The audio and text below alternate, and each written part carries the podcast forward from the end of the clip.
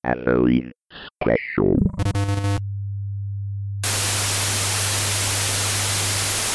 C'è un punto nel vostro lettore MP3. Un punto che fissate Guarda, quando. guarda che una collina non è un punto, è soltanto un pixel bruciato, cioè è sempre stato. Eh, ma scusa, io stavo cercando di avere un po' d'atmosfera. Eh, Ah, e ti ho interrotto? eh sì. Ah, scusa, non volevo, mi Ah, spiace. no, figurati. no. Adesso rincomincio, però. C'è un punto nel vostro lettore MP3, un punto che fissate quando andate oltre la radio mainstream. Noi abbiamo deciso di espandere quel punto per passare dalle se il punto si espande e diventano 3 o 4 pixel, eh, te li devono cambiare in garanzia. eh. Sì, hai letto le istruzioni della garanzia del lettore MP3? Sì, Ah, mi fa piacere. è perché ci tengo. Ah, bravo, bravo. Ascolti anche dei podcast magari per imparare come funziona, non farsi fregare. Certo, ne ascolto uno in particolare. Ah, beh, bene, sono contento. Eh, posso, ti dispiace se... Ah, perché ti ho interrotto di nuovo? Sì, ma continua pure Ah, no, tranquillamente. scusa, scusa, non mi spiace. Ok. Atmosfera.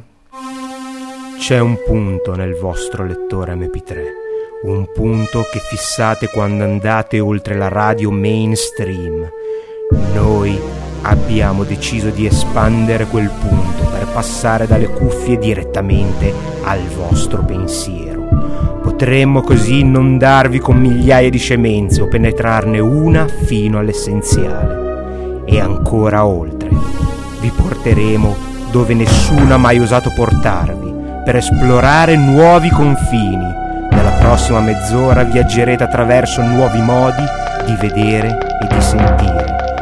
State per sperimentare le meraviglie e i misteri che salgono dai più remoti angoli della mente, perché questo è lo speciale Halloween di Tecnica Arcana.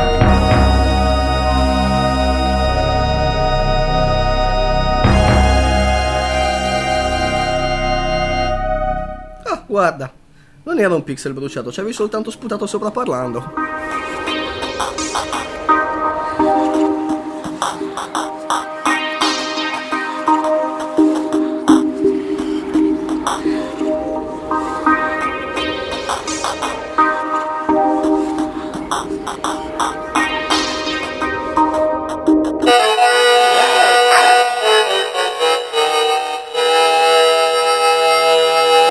Welcome, benvenuti allo speciale Halloween di Tecnica Arcana. Avete appena sentito il più nuovo membro dello staff di Tecnica Arcana.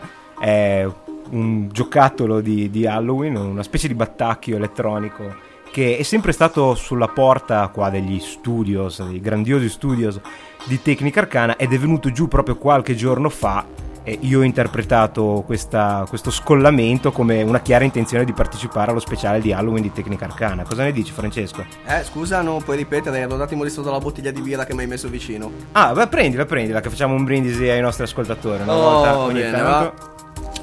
Attenzione perché è difficilissimo aprire questo tipo particolare di birra. Aspetta, Ah, ecco. PJ Gotti, eh. PJ Gotti.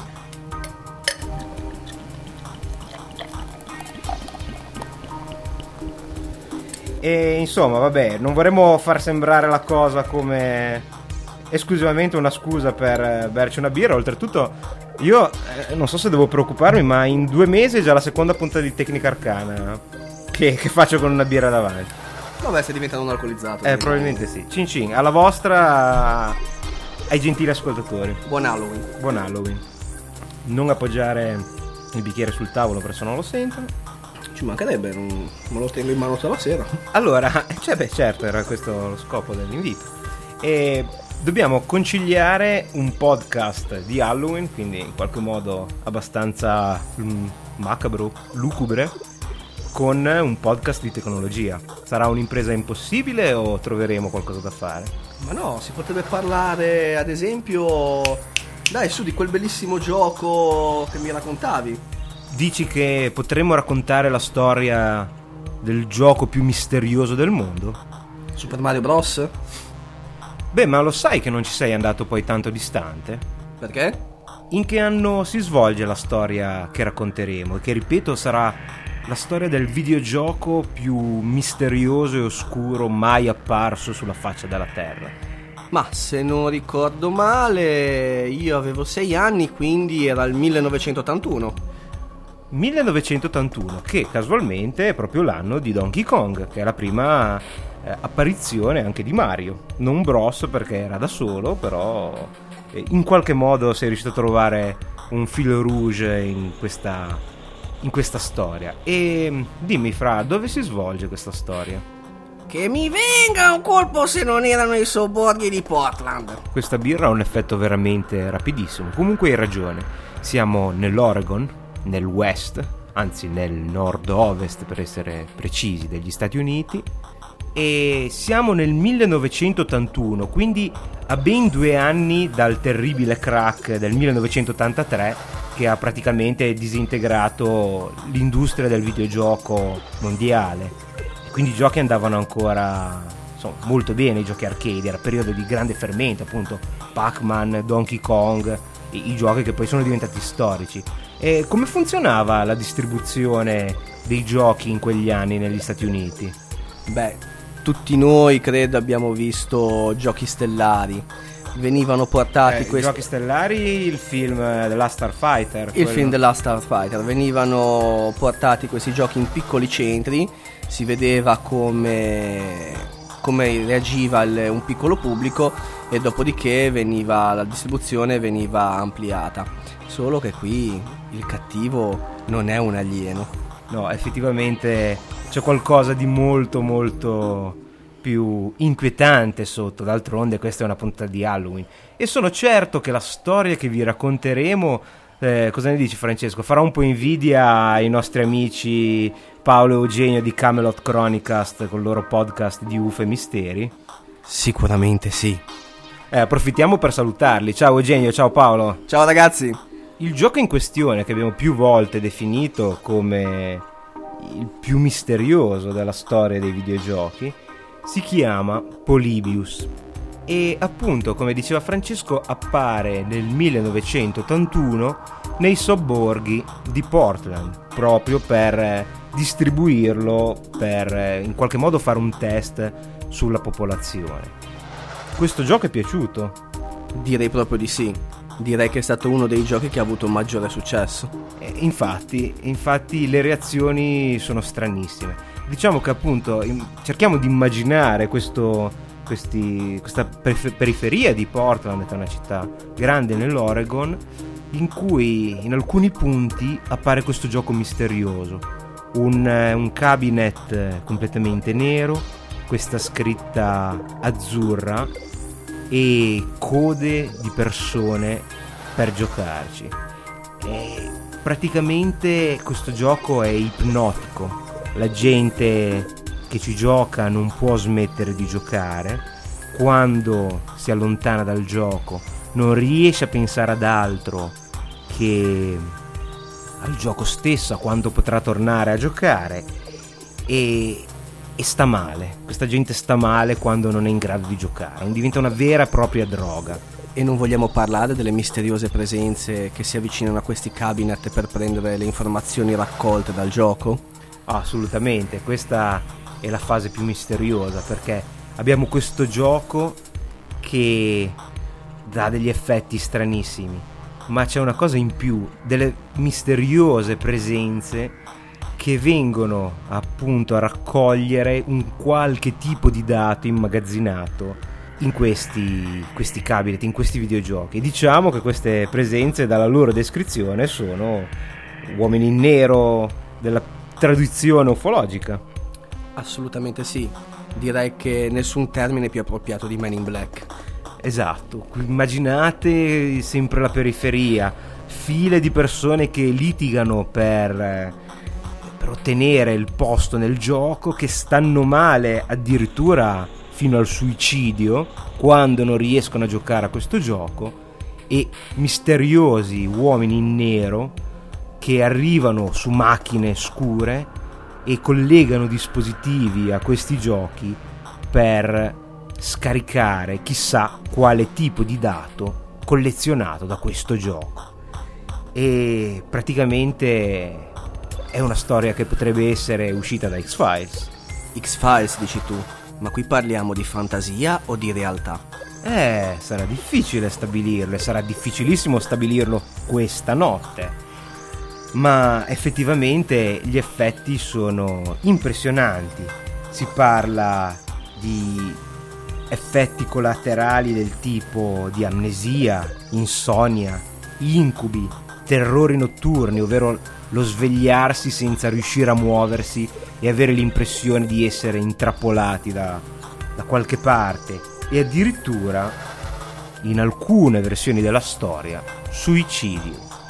E c'è di più, chi è sopravvissuto a questo orrore pare che come minimo abbia smesso completamente di giocare a questi giochi, sviluppando una vera e propria fobia, ma in alcuni casi si è diventato anche un attivista anti-videogame. E diciamo i, gli indizi per pensare che questi uomini in nero siano in qualche modo eh, legati al governo ci sono tutti, perché le ipotesi più accreditate sono quelli di test su macchine psicoattive o controllo della mente. Dobbiamo anche ricordare che il nome di questo del produttore di questo famigerato Polybius, ce lo vuoi dire Francesco? Ah, stai parlando di Sinneslotion. E che razza di parola è? È una parola tedesca che significa cancellazione dei sensi. Terrificante. E c'è ancora una cosa, che se qualcuno di voi fosse così coraggioso da voler provare questo gioco, una ROM per il MAME. Ah, vedo che ti sei preparato. Eh beh, un pochettino. E come se non bastasse per accreditare la teoria del complotto governativo, ricordiamo che siamo in piena guerra fredda Stati Uniti ex Unione Sovietica. Sì, allora ancora una superpotenza e quindi effettivamente l'idea, molte de- delle storie su questi esperimenti di controllo della mente e, e comunque di poteri in qualche modo non propriamente eh, razionali nascono in questo, in questo periodo e vogliamo lasciare i nostri amici con questo mistero in questa notte terribile o li facciamo andare a divertire a qualche party con il cuore un po' più sollevato? Io li lascerei col cuore stretto nella morsa della paura. La paura di trovare in qualche bar questa notte Polybius? Di giocare a Polybius e che qualche uomo in nero li venga a prendere nel sonno che qualche uomo in nero gli vada a trafficare su hard disk e a rubargli tutti i dati preziosi e a installare qualche cookie. Magari c'è un uomo in nero anche in questo file MP3. Hai mai pensato di formattare tutto l'hard disk? No, però effettivamente se andiamo avanti così, prima della serata farò un bel formattone. E beh, direi che possiamo svelare l'arcano. Di cosa abbiamo parlato? Di una leggenda urbana? Sì, una leggenda urbana bellissima e ben radicata, anche se non comunissima. Non so quanti di voi ne avevano già sentito parlare. È proprio la leggenda urbana di Polybius, di questo gioco con questi effetti così incredibili, veramente usciti da una puntata di X-File. E con tutto questo alone di mistero nelle più tradizionali storie cospirazioniste, con questi uomini in nero che in qualche modo probabilmente eh, diciamo assoldati o comunque che lavorano per il governo che vengono a raccogliere i dati su questi giovani che vengono condizionati da, da questa macchina. E eh, è abbastanza nota questa leggenda da guadagnarsi una pagina sulla Wikipedia ovviamente è più diffusa come leggenda sui siti che trattano di coin-op però ehm, si è guadagnata anche questa pagina sulla Wikipedia oltretutto leggo è immancabile ad Halloween. Siamo qui sul nostro, ah, sulla nostra casetta sull'albero dell'orrore. Eh, notare che il 24 settembre del 2006, nell'episodio, in un episodio degli Stati Uniti, che quindi quando non è ancora arrivati, dei Simpson, si vede proprio un, eh, un cabinet di Polybius. Ed è una leggenda urbana fatta benissimo. Non vero, Francesco?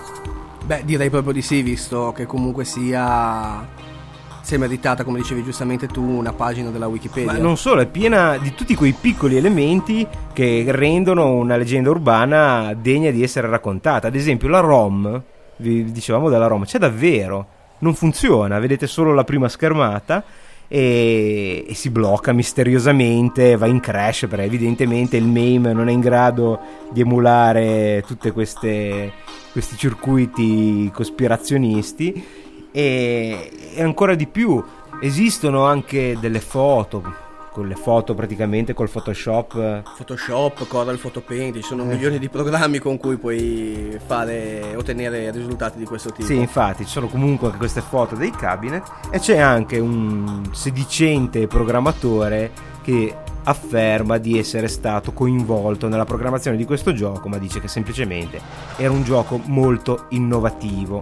Ma secondo te sotto sotto ci sarà qualcosa di vero? Ma pare di sì, eh, in fondo in quasi tutte le leggende urbane c'è un fondo di verità. Ciò che si dice su questa leggenda è duplice. Da una parte c'è chi crede che sia completamente una leggenda urbana, eh, basata sotto alcuni punti di vista su un'esagerazione degli effetti di certi tipi di epilessia che si manifestano solo e esclusivamente con eh, la presenza di luci sincronizzate a suoni molto forti e molto ripetitivi, quindi dei flash, e che capita, ci sono anche sui videogiochi degli avvisi in questo caso, quindi un'esagerazione di questi sintomi in qualche modo all'origine, ma in realtà quella che forse è più interessante è quella che eh, vuole questa leggenda in parte basata su un gioco realmente esistito che è Tempest dell'Atari. Non so se ti ricordi quel gioco in cui era un gioco parzialmente tridimensionale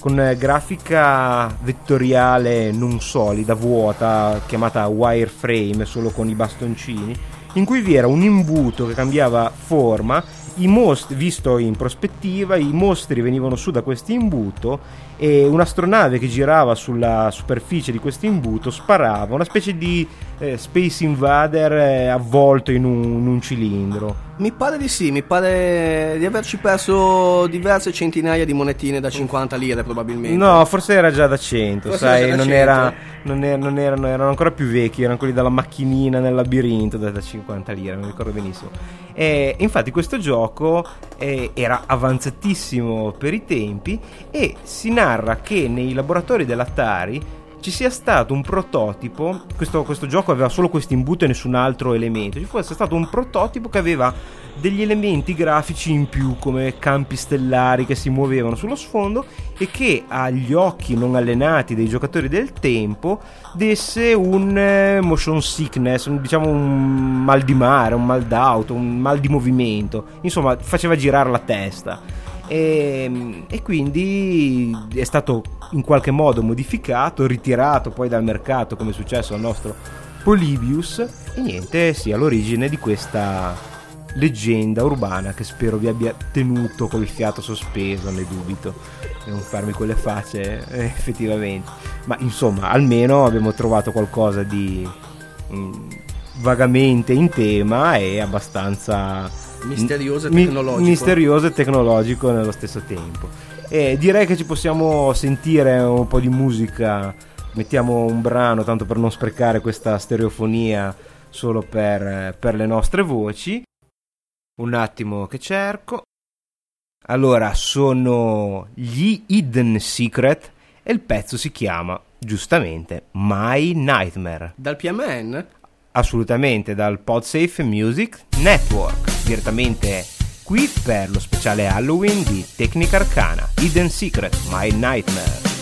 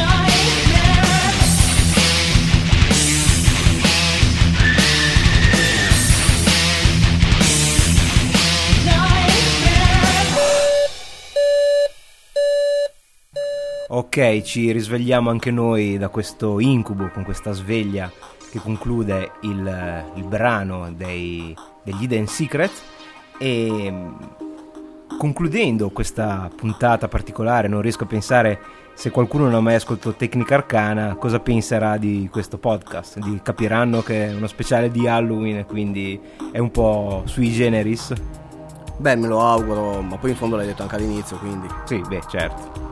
Speriamo che scarichino almeno due puntate.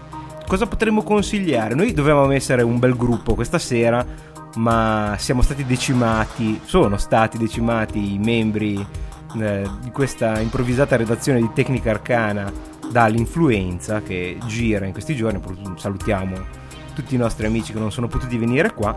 Se qualcuno in questa notte di Halloween avesse anche lui l'influenza, potremmo suggerire qualche gioco per eh, qualche genere almeno di gioco per passare una serata a tema. Uh, sì, mi vengono in mente i survival horror. Ecco, bene, direi che mi sembra un'ottima idea. E ehm, tu lo sai qual è stato il primo survival horror? Beh, mi prendi alla sprovvista, ma direi Resident Evil. Mmm, non è una risposta giusta, ma non è neanche una risposta sbagliata. Vai un po' indietro col tempo. Tu avevi. Hai un PC, non ti ricordi un altro gioco fatto praticamente con gli stessi meccanismi di Resident Evil, eh, nato però un po' prima per MS-DOS, con un'ambientazione un po' Lovecraftiana, mm, una, sempre una casa con mostri di chiara ispirazione del il noto scrittore horror di Providence. Mm, un aiutino in più? E beh, questa storia di questa persona che si ritrova in questa soffitta di questa casa perché riceve Alone in the Dark. Alone in the Dark. Ma neanche Alone in the Dark è stato il primo survival horror. Allora cosa... lo fai apposta. Eh sì, beh, praticamente sì. Ti stupisce la cosa? Assolutamente no. Perché? Perché sei bastardo dentro. Di solito quando fai così è perché vuoi farmi dire qualcosa o portarmi da qualche parte. Ma effettivamente sì, sì, sì. Ti porto in Giappone perché è una cosa abbastanza sconosciuta per motivi che adesso vi spiegheremo, ma si tende a considerare il primo survival horror un gioco che non è mai arrivato in Italia, addirittura per il NES, o per il Famicom che è il Nintendo 8 bit, la prima console di grandissimo successo, fra quelle successive i tempi di Polybius, c'era l'Atari 2006 quei Cavolo, tempi. quindi andiamo indietro veramente di tanti tanti sì, anni. Sì, sì, sì, andiamo veramente molto indietro a questo gioco che si chiama Sweet Home e che è un po' l'ispiratore di tutti i survival horror in modo particolare di Resident Evil. Questo gioco appunto per una piattaforma 8 bit quindi come molti giochi del tempo era visto dall'alto, condivide molti elementi che poi sono diventati classici del survival horror. Siamo, eh, per, per, chi non sapesse cos'è un, questo tipo di gioco, survival horror, è un gioco nel quale il protagonista si trova solitamente da solo, comunque in grande inferiorità numerica, a combattere contro dei mostri che solitamente sono... Eh, zombie. Eh, esatto, sì, non morti eh, di romeriana memoria. E, e, c'è una differenza, ad esempio, fra Doom, eh, anche lui ha un po' di zombie, ma è, è appunto Resident Evil citato da Francesco, è solitamente la mancanza di munizioni, non c'è la possibilità di sparare a, a, a caso in continuazione, ma bisogna tenere le munizioni e questo tende a generare un una grande tensione. E in più ci sono quasi sempre elementi di avventura. Eh, questo gioco Sweet Home aveva già tutti questi elementi nonostante una grafica abbastanza primitiva. E dicevo non è noto qui, qui in Italia in Europa e se per questo neanche negli Stati Uniti perché non è mai uscito dai confini nazionali giapponesi. E narra la storia di un gruppo di persone con abilità diverse che si trova in questa casa che era appartenuta a un uh, famoso pittore e morto in condizioni in uh, situazione misteriosa e si avventurano in questa casa stregata per fotografare questi meravigliosi affreschi che questo pittore aveva fatto, ma si troveranno molto presto a confrontarsi con il fantasma irrequieto della moglie e, e dovranno risolvere tutta una serie di puzzle eh, che sono poi quelli diventati classici con serie come Resident Evil. E, ehm, questo gioco addirittura, oltre a questi elementi, ha le, le, scene delle porte che si aprono. Non so se ti ricordi in Resident Evil che quando passi da una stanza all'altra eh, cambia l'immagine e c'è una porta che si apre eh, fatta nelle nuove versioni in grafica tridimensionale che sulle console con, eh, basate su, su, supporto ottico come la PlayStation o quelle successive eh, serviva come elemento di caricamento. Invece in questo gioco che era su cartuccia chiaramente aveva già questo elemento proprio per dare l'idea del, della tensione di quando una nuova porta si apriva e, ed è nato questo gioco insieme ad un film che è uscito sempre solo in Giappone e contemporaneamente si, si narra che il trailer contenesse sia elementi del gioco che elementi del, eh, del film stesso. E questo gioco ha avuto un grandissimo successo e nel 1999 qualche criminale, se vogliamo, eh, rifacendomi all'ultima puntata sul peer-to-peer, qualche, in realtà qualche appassionato l'ha tradotto anche in, eh, in inglese, quindi ha tradotto la ROM in inglese, quindi è possibile giocarci con un emulatore e non credo che dopo appunto, l'ultimo episodio vi debba spiegare dove è possibile rintracciare questa, questa ROM. E, però non avevi dei tutti i torti perché se questo eh, insomma è, può cercare il pelo nell'uovo per trovare le origini dei, dei giochi chiamati oggi survival horror, eh, effettivamente Alone in the Dark è considerato il primo survival horror moderno, quindi con eh, il tipo di grafica che ci ha abituato poi ne, nelle successive incarnazioni, quindi eh, personaggi in grafica vettoriale generati sul momento su fondali già presenti su immagini. Invece il termine survival horror è nato proprio con Resident Evil quindi abbiamo fatto questa piccola storia. Quindi se anche voi, come i nostri amici, siete costipati e non potete andare in giro a fare dolcetto o scherzetto, noi a pro- proposito, lo scherzetto con questa puntata direi che gliel'abbiamo fatto. Se vogliono mandarci. Io ho mangiato il dolcetto prima, prima di iniziare. Ah, è vero, è vero. Beh, se volete mangiare, mandarci qualche dolcetto, ci accontentiamo anche solo di foto, così non. No, no vuoi. Perché, no, proprio il dolcetto, va bene. Ci staranno come legati mail. Ma eh, non lo so, bisognerebbe vedere di sviluppare un po' di tecnologia aliena. aliena, giustamente. Chiederemo ai Men in Black del, di, di Polybius. Bene, con questo abbiamo concluso. Vi salutiamo, vi ringraziamo. Speriamo che possiate divertirvi in questa sera. Se ne approfittate come noi, qualunque scusa per fare un po' di baldoria. Se invece vi, la cosa non vi interessa, eh, ci, vi chiediamo scusa per lo scherzetto e ci troveremo poi presto con un'altra puntata un po' più seria, diciamo, di Tecnica Arcana. È giunto il momento di dare il giusto credito agli artisti che ci hanno permesso di suonare la loro musica stasera, in quanto hanno inserito i loro brani sul PodSafe Music Network e lo facciamo subito andando in ordine di riproduzione. Abbiamo suonato durante l'introduzione Horror Scene di Christopher Wright, seguita come musica di sottofondo da Emeryville Horror degli If Else Then, poi abbiamo ascoltato la splendida My Nightmare degli Hidden Secret e per concludere vi proporremo un panchettino leggero ma molto a tema dei fratelli Calabresi, Midnight Spook Show. Adesso direi che possiamo salutarvi e arrivederci e buon Halloween. Brutta notte a tutti. Arrivederci.